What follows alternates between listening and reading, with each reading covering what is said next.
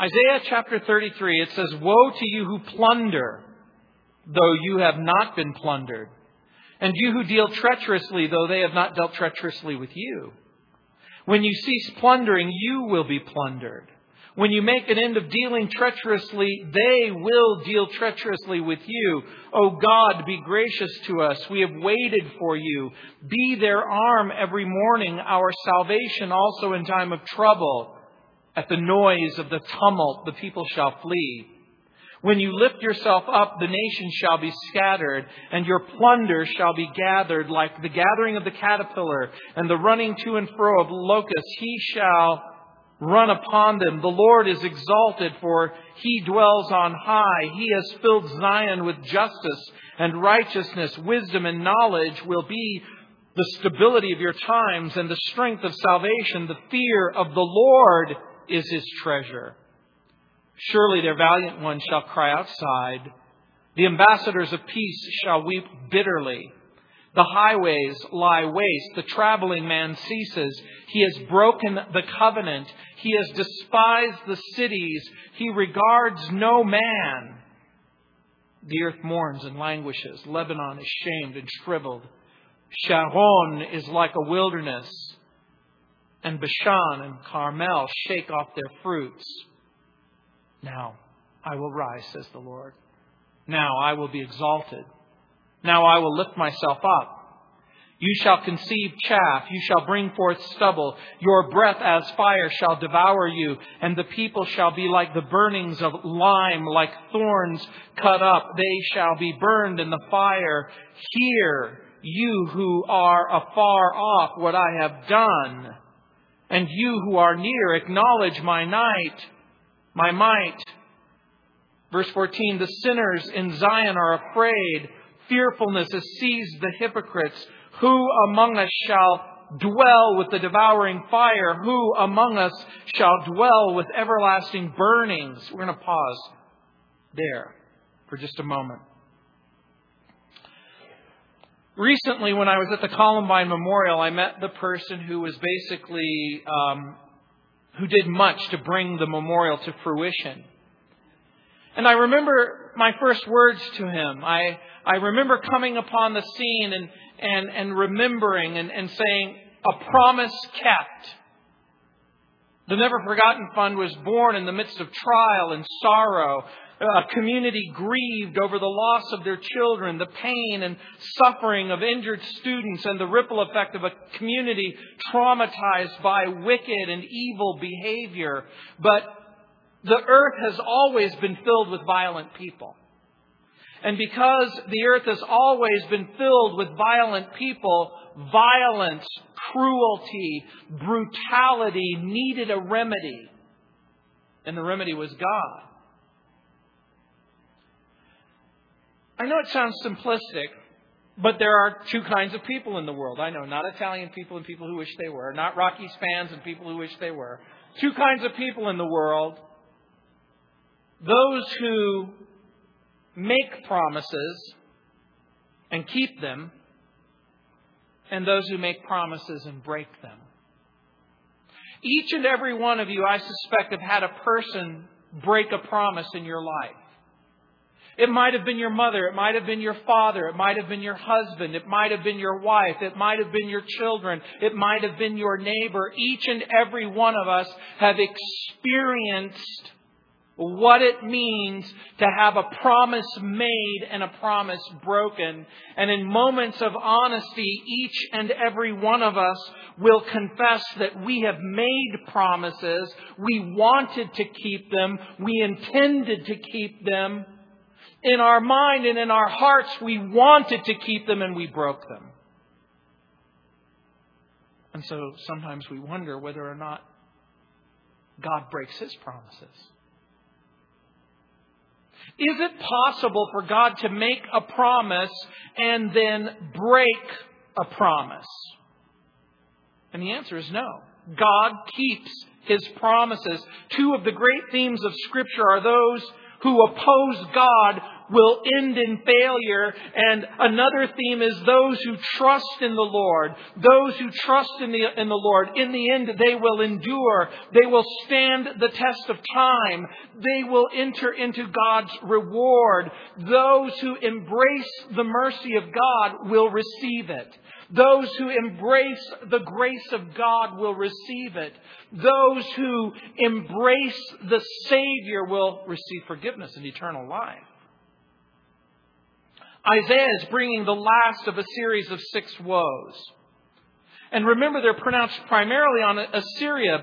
But in the grand scheme of things, as God promises judgment on all those who oppose him, it manifests itself historically in this country that we know as Assyria.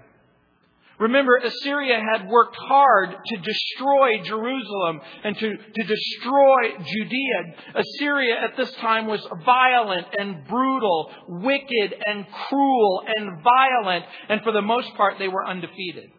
The nation was ruled by a wicked king named Sennacherib. And in order to impose his will on nation after nation, he began his global determination of global governance. He wanted to quite literally rule the world. And in order to impose his will on nation after nation and build his global kingdom, he resorted to violence and brutality and wickedness and war. King Hezekiah attempted to put off the Assyrians by promising them tribute. He saw the Assyrians coming and he thought, look, I will reason with them. I'll talk with them. It makes sense. It doesn't make good sense to destroy me. And the story is found in 2 Kings chapter 18. And in 2 Kings chapter 18, beginning in verse 14, it says, Then Hezekiah, the king of Judah, sent to the king of Assyria at Lachish, saying, I have done wrong. Turn away from me. Whatever you impose on me, I will pay. It was his way of saying, if I've offended you in any way, if I've hurt you in any way, if I've crossed some line, if something is happening where I deserve this, hey, I'm sorry. And whatever it is you think that you need, I'm going to pay it.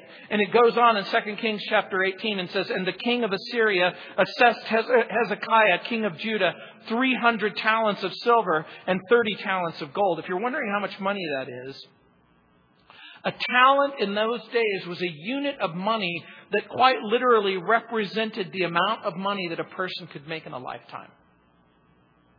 And so when you think about it, he assesses 300 lifetimes of silver, 30 lifetimes of gold. It says, So Hezekiah gave him all the silver that was found in the house of the Lord and in the treasuries of the king's house. He literally stripped the gold that was in the tabernacle. The doors that were encrusted with gold, he peeled the gold off and he gave it to Sennacherib as tribute. And it says, And from the pillars which Hezekiah, king of Judah, had overlaid, and he gave it to the king of Assyria. Then the king of Assyria sent the Tartan, Rabsaris, and Rabshakeh from Lachish with a great army against Jerusalem to King Hezekiah. And they went up and came to Jerusalem. And when they had come up, they went and stood by the aqueduct from the upper pool, which was on the highway to the fuller's field. Here's what happened. Tell me what you want and I'll pay it. And he paid it. And then the Assyrian army came anyway. And Sennacherib came with a message. He said, Jehovah's given me permission to destroy you. We've been conducting some sacrifices as ourselves, and we think God wants to destroy you. But they were lying. God wanted to save them. Using them, Isaiah paints a picture of the fate of the violent and the wicked. He uses this particular story to paint a picture on everyone who would impose their will on others and at the same time violate the will of God. He basically reminds us of something. In the first 14 verses, God guarantees judgment on those who commit acts of terror, acts of violence. And so again, once again, God issues this stern warning. And in the last half of the chapter, God also guarantees the deliverance of the righteous. And once again, he gives a picture of Messiah's first kingdom and future kingdom. And in the opening verse where it says, "Woe to you who plunder, though you have not been plundered, and you who deal treacherously, though they have not dealt treacherously with you. When you cease plundering, you will be plundered. When you make an end of dealing treacherously, they will deal treacherously with you." It's the warning that God is giving to Sennacherib and to the army of Assyria. You've heard it in the book of Galatians that whatever a man sows, that also he will. The way we say it in our culture and society, what comes around, God is not mocked. If you sow violence and wickedness, you're going to reap violence and wickedness. If you take advantage, you know what plunder is. It's taking something that doesn't belong to you. And they've dealt treacherously. And God makes it abundantly clear that he will be dealt with treacherously. In verse 2, it says, "O Lord, be gracious to us. We waited for you. Be their arm every morning, our salvation also in time of trouble." You have to understand what's happening. Isaiah and Hezekiah now leave and they take the threats of King Sennacherib and they place them before them, and Hezekiah and Isaiah begin to weep and to cry out to God. Remember, they had foolishly entered into an alliance with Egypt. They had trusted Egypt, and Egypt let them down. In verse 3, it says, "At the noise of the tumult, the people shall flee. When you lift yourself up, the nations shall be scattered." The cry is one in which God will intervene.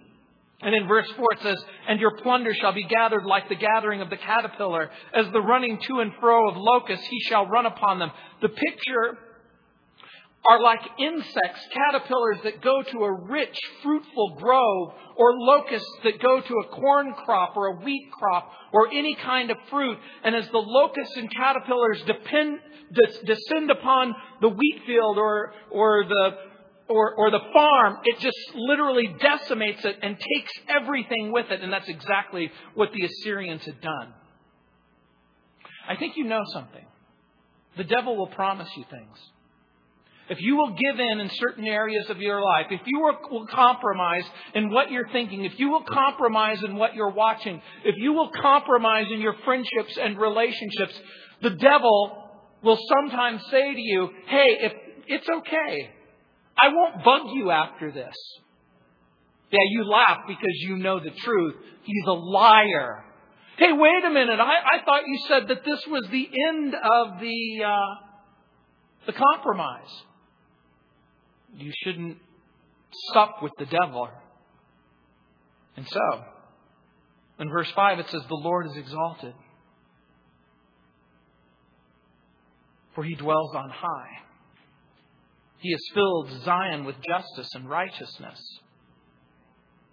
That means that the Lord is high and lifted up. He lives in a place that he occupies in eternity. It says he has filled Zion with justice and righteousness. If you want fairness, if you want equity, if you want what's right instead of what's wrong, you're not going to find it apart from God, and you're not going to find it apart from Christ. In verse 6, it says, "Wisdom and knowledge will be the stability of your times and the strength of salvation. The fear of the Lord is his treasure." Do you see what's happening? In order to have stability, you have to be wise, you have to be knowledgeable, and you have to trust in the strength of salvation. Hezekiah had stripped away the silver and stripped away the gold. Hezekiah gave away the nation's wealth. But God wasn't mad at him. God didn't hate him. God was willing to forgive him. Even though he had given away his people's future, look what it says. in verse 6, the fear of the Lord is his treasure. The understanding is, even if you lose all of your gold, and even if you lose all of your silver, even if you lose your job, even if you may be facing a foreclosure or an eviction, maybe you're facing some tremendous loss in your life. And some of you have lived lives in which you lost your home, and you lost your marriage, and you lost your trust, and you lost your confidence. But God makes it abundantly clear that if you will trust the Lord, if you will acknowledge Him, if you will trust Him, He will be your treasure. But the fear of the Lord is the true treasure. And in verse 7, surely their valiant ones shall cry outside. The ambassadors of peace shall weep bitterly. This is a picture of the strongest warriors in the army of Judah that helped protect Jerusalem. Do you know what this picture is? It's a picture of the soldiers who are standing on the turrets of the wall. They've watched the invading Assyrian army come, and they've watched them destroy village after village. They've watched them kill village after village. They've watched them destroy the crops, and they're standing because their relationship with Egypt has failed. Assyria has double-crossed them and decided to invade anyway. The roads are blocked. The crops are ruined. In verse 8 it says, the highways lie waste. The traveling man ceases. He has broken the covenant. He has despised the cities. He regards no man. It's a picture of Sennacherib and the armies of Assyria. All of the trade routes have been decimated. You can't travel and conduct business. The Assyrians have broken the deal. They have despised the cities, and they don't care who knows it. The Assyrians would be one of those group of people who would say, promises were made to be broken. You've all heard about the golden rule. He who has the gold rules. And that's exactly what the Assyrians were doing. They'd broken their promises. They took the tribute, but they decided to take Jerusalem. Just like another king, a future king. You know, the Bible talks about another king who will come with an army. Another king in the future who will enter into a covenant, who will make a treaty with the surrounding nations, promising safety and security for Jerusalem. In the Bible, he's spoken of as the Antichrist.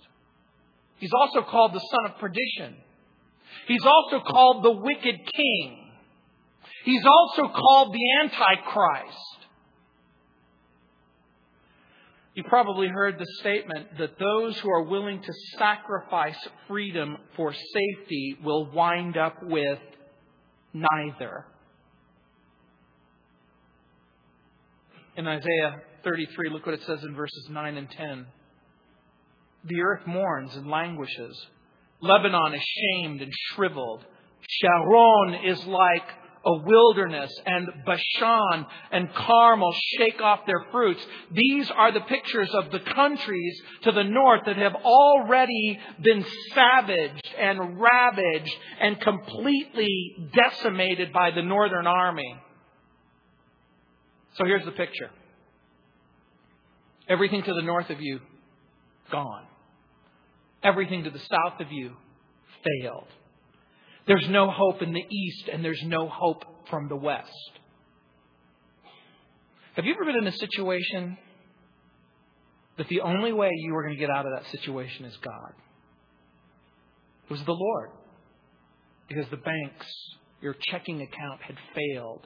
Your job had failed. Your friends had failed. Your family has failed. You have absolutely nothing to rely on except God. That's exactly where the people of Judah and Jerusalem find themselves. And in verse 9, the Lord speaks.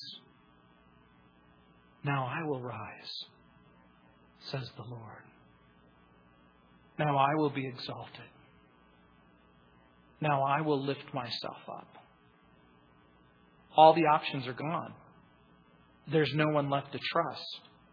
Judah and Jerusalem have nowhere else to go. They have nowhere else to turn.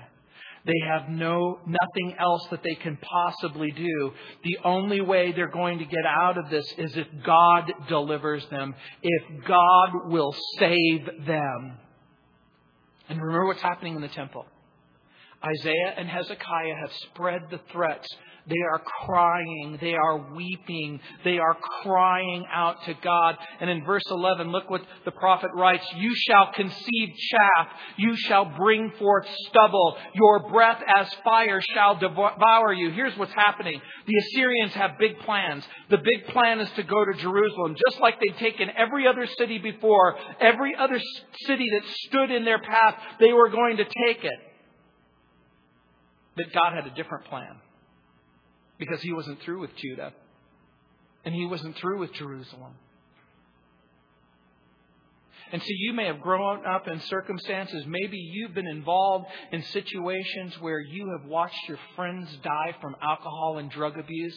You've watched marriages fail. You've watched the devil have his way in the circumstances of your life. And the devil said, it's going to be no different with you. I am going to take you, and I'm going to squeeze you, and I'm going to, first of all, attack you in your mind, and then I'm going to attack you in your heart, and I'm going to destroy you, and I am going to burn you up like so much firewood. And you can go to church, and you can read your Bible, and you can hang out with your Christian friends. But I'm going to destroy you. And God says, I have a different plan for you. I love you. And I have a different plan for you. I want to use you to glorify myself and expand the kingdom of God. And so when it says, you shall conceive chaff, you shall bring forth stubble. The Assyrians have this big plan. They're going to go to Jerusalem. They're going to take it like every other city that they have ever taken. But because God has a different plan, the Assyrian leaders are pregnant. Here's the idea. They're pregnant with big ideas.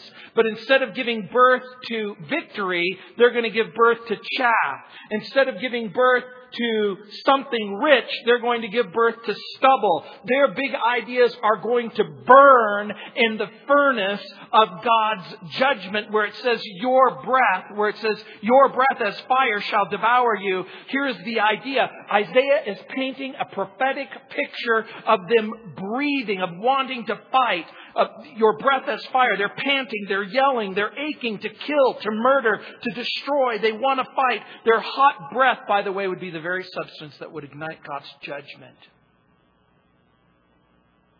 Have you ever seen someone who is so ready for a fight that they have this kind of a, bring it on! Bring it on! But here's what's happening. The Assyrians are chomping at the bit. They can't wait to destroy Jerusalem. Satan and the demons of hell are chomping at the bit. They can't wait to destroy you and to destroy your life and to destroy your ministry. But God has a different plan. It says, and the people shall be like the burnings of lime, like thorns cut up. They shall be burned in the fire. The enemies have surrounded Jerusalem. And an army north of 186,000 people have surrounded the city, and they are going to destroy the city. And Isaiah and Hezekiah are weeping and crying out to God. They're crying out to God for mercy and for deliverance. And in the morning, they wake up, and the cloud lifts, and the sun comes up, and 185,000 Assyrian soldiers have been killed by a supernatural messenger from God. The angel of the Lord has come into the camp and killed every single one of them.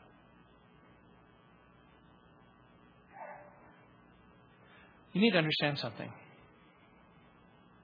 God is patient. And God is kind. And God is long-suffering with his enemies. But when God decides to pull the trigger, when God decides we're done here,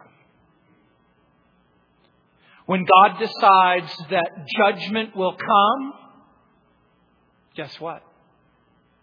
Vengeance is mine, saith the Lord. I will repay. You know, the Bible in the New Testament says, give place to wrath. It was Paul's way of saying, believe with all of your heart. If you've never believed anything, just like I ask you over and over again to believe in Jesus, to trust in Jesus, to rely on Jesus, you need to believe with all of your heart that God will right every wrong and He will smite every enemy and He will one day judge all of His enemies and destroy them. And in verse 14, look what it says.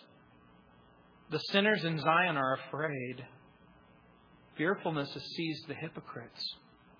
Who among us shall dwell with the devouring fire? Who among us shall dwell with everlasting burnings? Do you understand the consequences that takes place in the book of Isaiah when the sun lifts and the cloud lifts and 186,000 people are dead? The immediate response of the people who are living inside of the gates of Jerusalem is fear.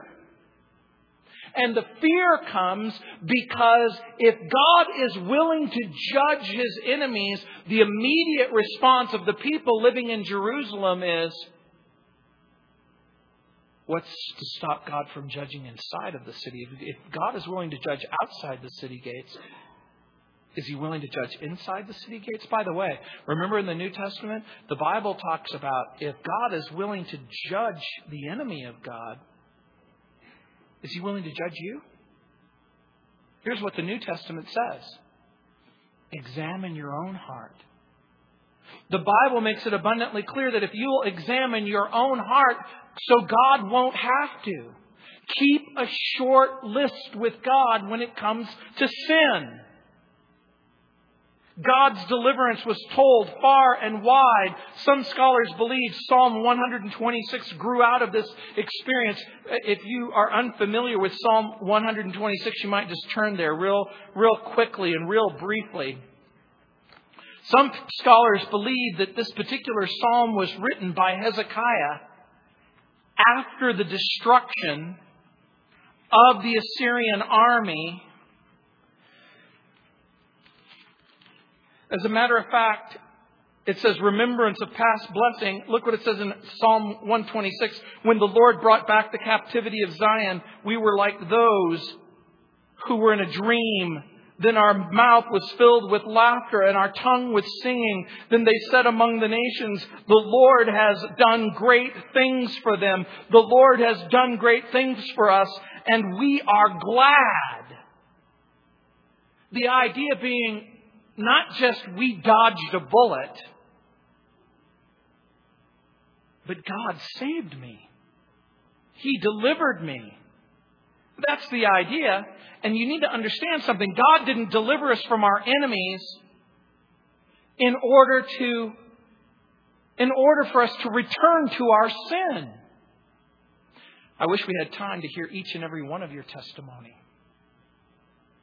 But if we did have that time, if all of a sudden we decided that we were going to devote the rest of the week to talk about how God has blessed you and how God has saved you, how God has taken you from miserable circumstances and He's forgiven your sin and He's cleansed you from all unrighteousness through Christ our Lord. Jesus didn't save you so that you could return to the life that you left. In Psalm 130, verse 4, it says, but there is forgiveness with you, that you might be feared. God didn't forgive you in order for you to continue in sin. God didn't forgive you so that the power of sin should remain locked over you, but to break the power of sin. I like John Corson's comment on this passage. He writes, "Does God see what we're doing? He doesn't even know how we're believing or behaving." God's people had said that earlier in Isaiah chapter 29, verse 15. The idea being, hey, God doesn't know what's going on. And if he does, he doesn't care. You probably heard that. God's too big, controlling the whole universe. He doesn't have time to figure out what I'm doing. John Corson writes, "Now, however, having seen God move against the Assyrians, they quake, fearing they're next in line for judgment. Who can stand in the presence of such an awesome God?" And so, in Isaiah chapter 33, verse 14, you can turn back there. And it says, in verse 14 again, "Who among us shall dwell with everlasting burnings?" Do you know what it's saying? It's not talking about the fire of hell. The Bible says that our God is a consuming fire. The Bible makes it abundantly clear that there is only one thing that can survive in a fire, and that's another fire. God will burn away and God will purge everything that is wicked, everything that is unholy, everything that is unrighteous, everything that is self-sufficient instead of dependent upon God. That's the idea. The Bible says only the holy and the pure will see God. Remember, God said, "Be perfect as I am perfect." So how do you become holy? And how do you become perfect? The Bible makes it abundantly clear that in and of yourself, you have absolutely no way of doing that. Have you ever cried out to God, "I'm so wicked. I'm unclean." You even maybe thought, "Stay away from me. Unclean." But God's willing to purge you and cleanse you. Because the moment you receive Christ by faith, God gives you a new nature. You come into God's kingdom.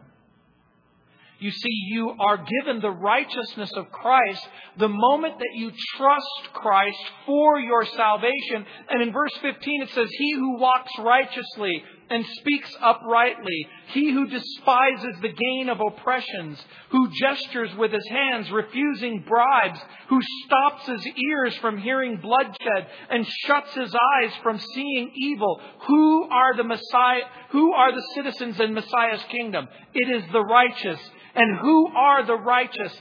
He gives us the answer in verse 15. "He who walks righteously and speaks uprightly." For the person who is righteous, it isn't the person who just simply says, "I believe in God. I go to church. I read my Bible. I believe in God. I believe in God. I believe in Jesus. I believe in the whole Bible. I believe in the table of contents. I believe even in the maps in the back." But the Bible makes it abundantly clear that just simply acknowledging the content of the Bible isn't everything. That with the acknowledgement of the content of the Bible comes a transformation of your heart and a transformation of your mind and a transformation in which you live differently. The righteous will be delivered from those who persecute them and terrorize them and otherwise plague the people of God. Isaiah reminds us that the righteous are the people who believe in the Lord and know the Lord and walk uprightly with the Lord. They love God's word and they obey God's commands. Remember what it says in the New Testament. Jesus said, "If you love me, you will keep my commandments." "Well, I love you, Lord, but I still want to live like a sinner." Guess what? There's a word for that, even though you're uncomfortable with the word. It's called hypocrite. The righteous speak the truth. The righteous refuse to lie. They refuse to embrace deception. They refuse to deceive others. They refuse to make themselves rich by receiving bribes or engaging in extortion. They refuse to take part in the plots to murder. They refuse to embrace violence and other evil that harm people. They refuse to engage and embrace those people who kill other people for no good reason. When I was reading this, it made me think about abortion. Because that's what abortion is. It's a conspiracy to kill someone who's innocent. Isaiah says they shut their eyes to all the seductions and temptations to do evil. The righteous basically say, I've had enough. They turn off the TV. They close the book. They exit their computer, and they refuse to partake in all of the stuff that is polluting them. And guess what? In Messiah's kingdom, He keeps promises. He keeps His word, and He keeps the promises. It says in verse 15, he who walks up righteously and speaks uprightly, he who despises the gain of the oppressors, who gestures with his hands, refusing the bribes, shuts his eyes from seeing evil. Verse 16, he will dwell on high. His place of defense will be the fortress of rocks. Bread will be given to him. His water will be sure. Now, all of a sudden, the shift is taking place. Just like God promises to punish His enemies, God promises in Messiah's kingdom that the citizens of the kingdom and the righteous will be taken care of in an inexhaustible supply of resources. Messiah will provide safety, and Messiah will provide security, and it will be more secure than a mountain fortress. It says He will dwell on high. His place of defense will be the fortress of rocks. Bread will be given him. His water will be sure. The righteous live above it all. They're fed with bread and water. And that expression, like I said before, he will dwell on high, means that the righteous live where God lives. Where does God live? On high. You know what it made me think about? What it says, what Paul wrote in Colossians chapter 3, verse 2. Set your mind on things above and not on things below. Remember, he writes from prison in Philippians chapter 3, verse 20. Paul writes, for our citizenship is in heaven, from which we also eagerly await the Savior, the Lord Jesus Christ, who will transform our lowly body that it may be conformed to his glorious body, according to the working by which he's able even to subdue all things to himself. We think on high. We live on high. To dwell on high with those above, that will be glory. To dwell below with those we know, that's a different story. But Isaiah invites us to look up. And look what it says in verse 17. Your eyes will see the King in His beauty. They will see the land that is very far off. You need to understand something. Promises are now being made.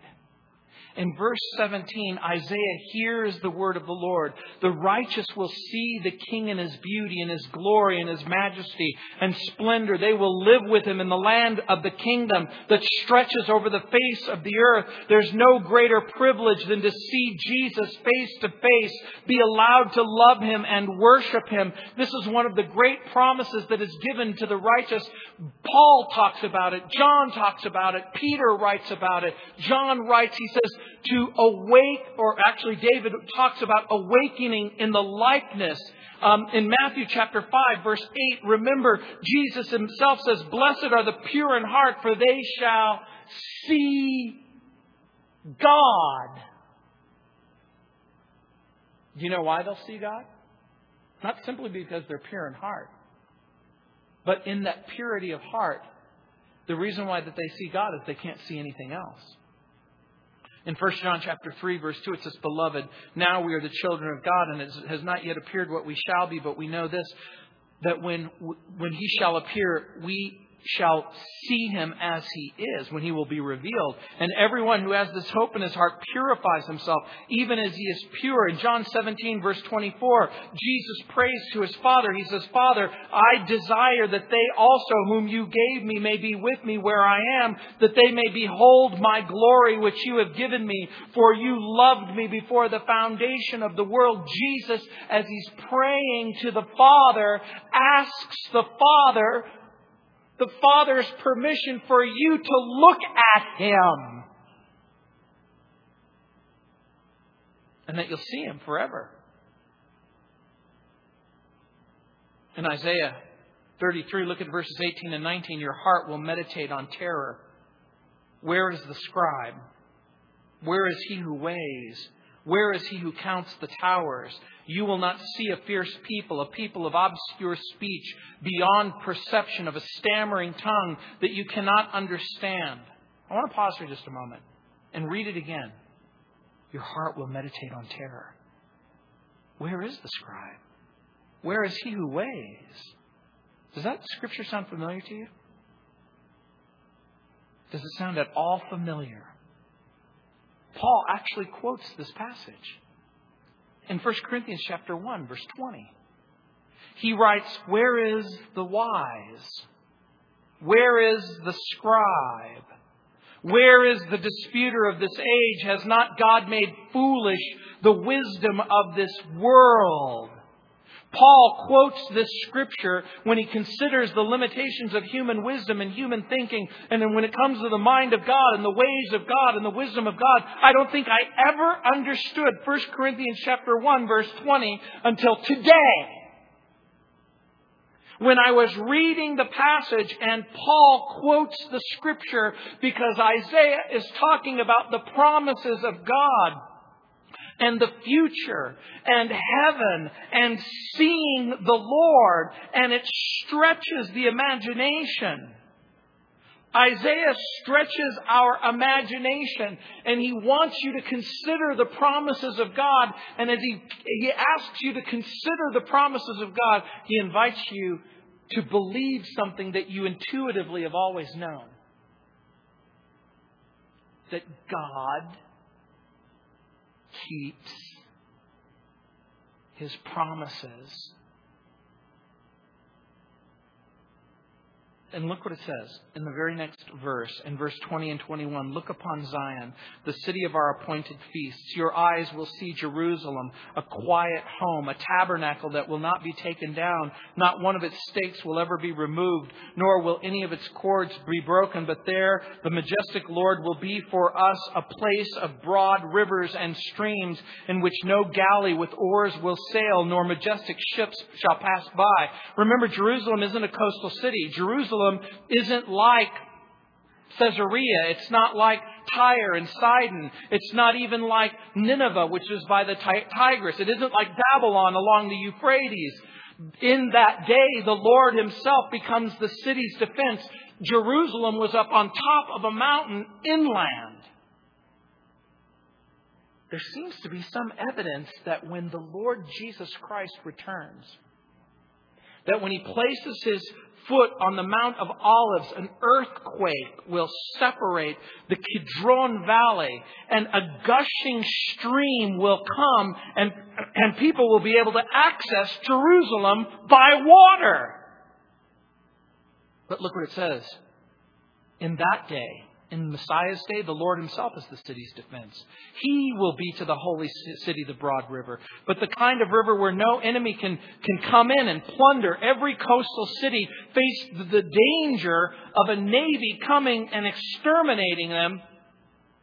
But Isaiah promises that the Lord will be the protector of his people. And in verses 22 and 23, it says, "For the Lord is our judge. The Lord is our lawgiver. The Lord is our king. He will save us. Your tackle is loosed. They could not strengthen their mast. They could not spread the sail. Then the prey of great plunder is divided. The lame take the prey." Here, Isaiah reminds the people that the Lord is the judge. The Lord is the lawgiver. The Lord is the rightful king. The Lord is salvation. And the expression, "the lame take the prey." Do you understand what that means? Here's the idea. Sorrow and sickness are gone. In Messiah's kingdom, the weakest of God's children is stronger than the most powerful foe. The greatest threat will be met by the weakest link. In other words, the most impoverished, the weakest, the lamest, the most weaselly little skinny person in the kingdom of God will be able to dispatch the greatest threat. That's the idea.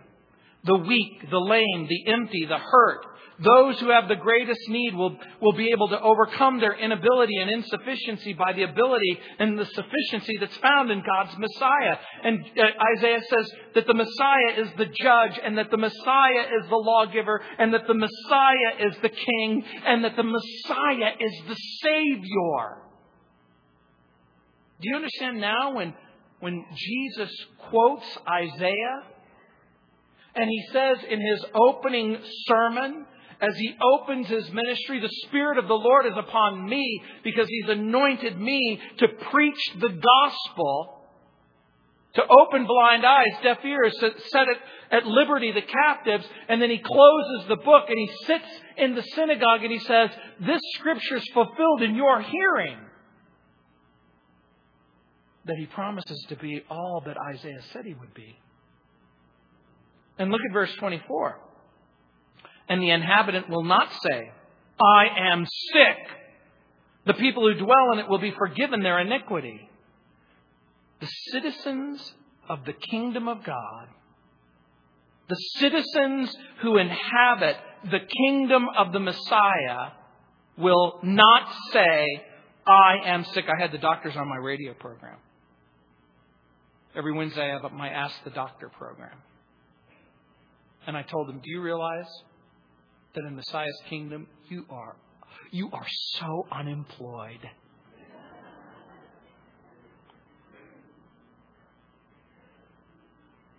And they all said, "I'm okay with that."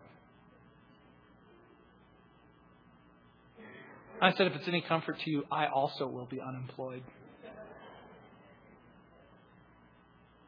You won't need a shepherd and a Bible teacher, because you'll have the great shepherd, the Lord Jesus Christ." And instead of a person helping you understand the written word, you will have the living word before you forever. And they will say, "I am forgiven." Remember, Jerusalem has a long history of warfare, of bloodshed, of violence, of sickness, and of sin. But the Bible promises that the law and the word of God will go forth from Jerusalem. Remember, if you go all the way back to the beginning of Isaiah in chapter 2, verse 3, it says, "Many people shall come and say, 'Come and let us go to the mountain of the Lord, to the house of the God of Jacob. He will teach us his ways, and we shall walk in his paths. For out of Zion shall go forth the law and the word of the Lord from Jerusalem.'" Micah repeats that in chapter 4, verse 2. "Many nations shall come and say, 'Come and let us go to the mountain of the Lord, to the house of the God of Jacob. He will teach us his ways. We will walk in his paths. For out of Zion the law shall go forth and the word of the Lord from Jerusalem.'" In the end, over and over again, the Bible says, don't trust men. Trust the Lord. "But he made a promise to me." Men break promises.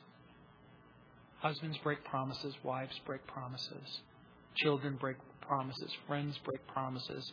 Governments. Do governments break promises? I heard that nervous laugh. I want to recap the promises just real quickly. Number one, the righteous will dwell on high.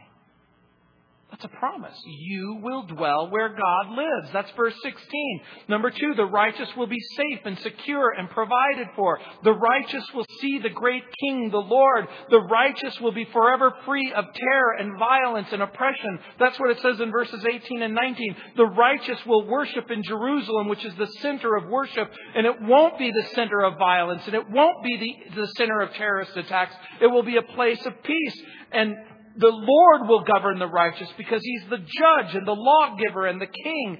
And the righteous will be brought through the storms of life despite almost sinking. And in verse 23, look what it says. Your tackle is loosed. They could not strengthen their mast. They could not spread the sail. Do you know what verse 23 is talking about? It's talking about a storm on a sea and the ship is going down. Have you ever been in a situation where you thought, we're all going to die. This is pretty much death. This means we're pretty much over with. But here's the idea. The Lord will save the righteous through the storms of life. And will bring you safely into Messiah's kingdom. And some of you have storms. And you're wondering if you're going to make it through the storm. And I guarantee you. I guarantee you. That if you know and love the Messiah. He will bring you through the storm of life. And he will place you safely into the arms of Jesus. And remember, the righteous won't be sick. There will be no disease. All sickness is gone in Messiah's kingdom. The righteous no longer shed tears due to sickness and disease. And the righteous will receive rewards. That's what it says in verse 23. By the way, when the storm lifted and the cloud lifted and the people left the city gates, they went out to the 186,000 Assyrians who'd been slain, and they stripped them of their armor. And they went back to their camps, and they received the booty, the wealth of all of the nations that the Assyrians had destroyed. And they took back their silver. And they took back their gold. Do you know what that becomes a picture of? It becomes a picture of the fact that in Messiah's kingdom, you'll receive wealth, possessions that you didn't earn. The righteous are forgiven their sin in Messiah's kingdom. Look what it says at the very end. The people who dwell in it, that is in the kingdom, will be forgiven their iniquity. Have you ever asked the Lord this question? Will I have to live with my sin forever? What's the right answer? No. No. On this side of eternity, Jesus has delivered you from the penalty of sin. You're not going to go to hell. That should make each and every one of you happy who know the Lord Jesus Christ. God's delivered you from the penalty of sin. He's delivered you from the power of sin. And in Messiah's kingdom, you will be delivered from the presence of sin.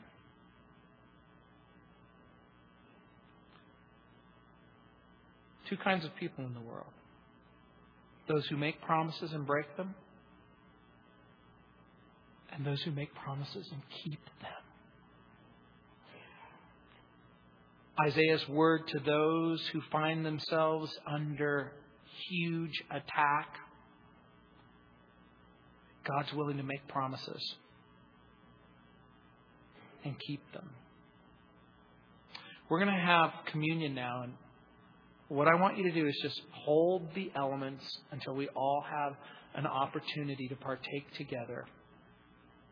But let's pray for just a moment. Heavenly Father, Lord, for that person who is here,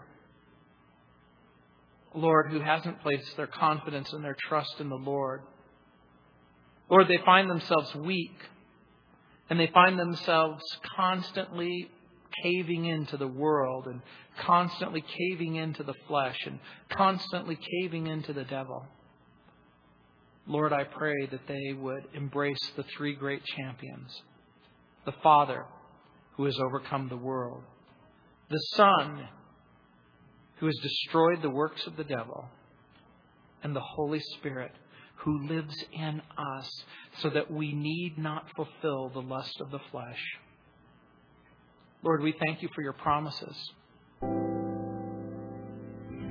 And that, Lord, you're looking for an excuse not to condemn us, but to save us. Not to judge us, but to forgive us. And not for us to live in prison, but to live free, set free. Not free to sin, but free to love you and serve others. So, Heavenly Father, again, I pray for that person who's here tonight, who wants to experience that freedom. Lord, I pray that they would set aside their sin. And like Isaiah and like Hezekiah of old, they would put the threats of the devil before them and they would cry out to you, even with tears and supplication. Lord, we have nowhere to turn and no one to trust. It seems like every person who's ever spoken to me has broken their promise. But Lord, I understand that you won't break your promise to me. That you'll love me and forgive me. You'll restore me. And then promise me eternal life and then give it to me. So now, Lord, I pray that you would fill these men and women with the knowledge of your presence. Lord, I pray that they would examine hearts as we get ready to partake of communion in Jesus' name.